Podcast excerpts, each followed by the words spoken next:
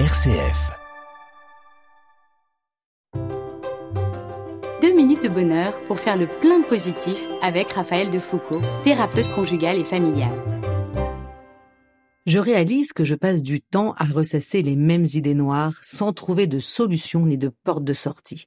Et je vois bien que ça me coupe de mon entourage et que ça me rend bien malheureuse. Bref, je rumine. Et pourtant, j'aimerais bien appuyer sur le bouton pause.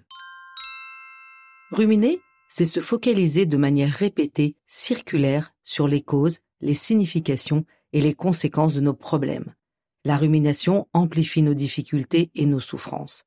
Elle actionne le développement de pensées négatives qui sont bien souvent stériles, qui nous angoissent et développent l'interprétation et la surintellectualisation des problèmes. Les conséquences de ce cocktail explosif sont nombreuses. Avalanche d'émotions désagréables, altération de notre relationnel, et pour certains même prise de poids et perte de sommeil. La bonne nouvelle est que la rumination se repère et se combat en mettant en place des parades tournées vers le réel. Certes, nos pensées sont là.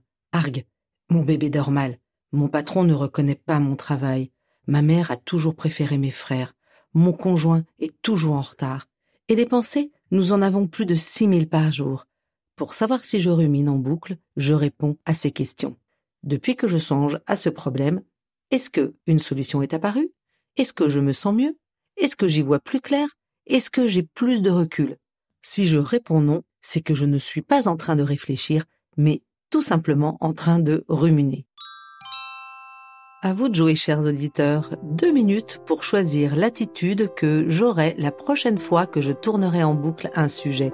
Allez hop, je me lance.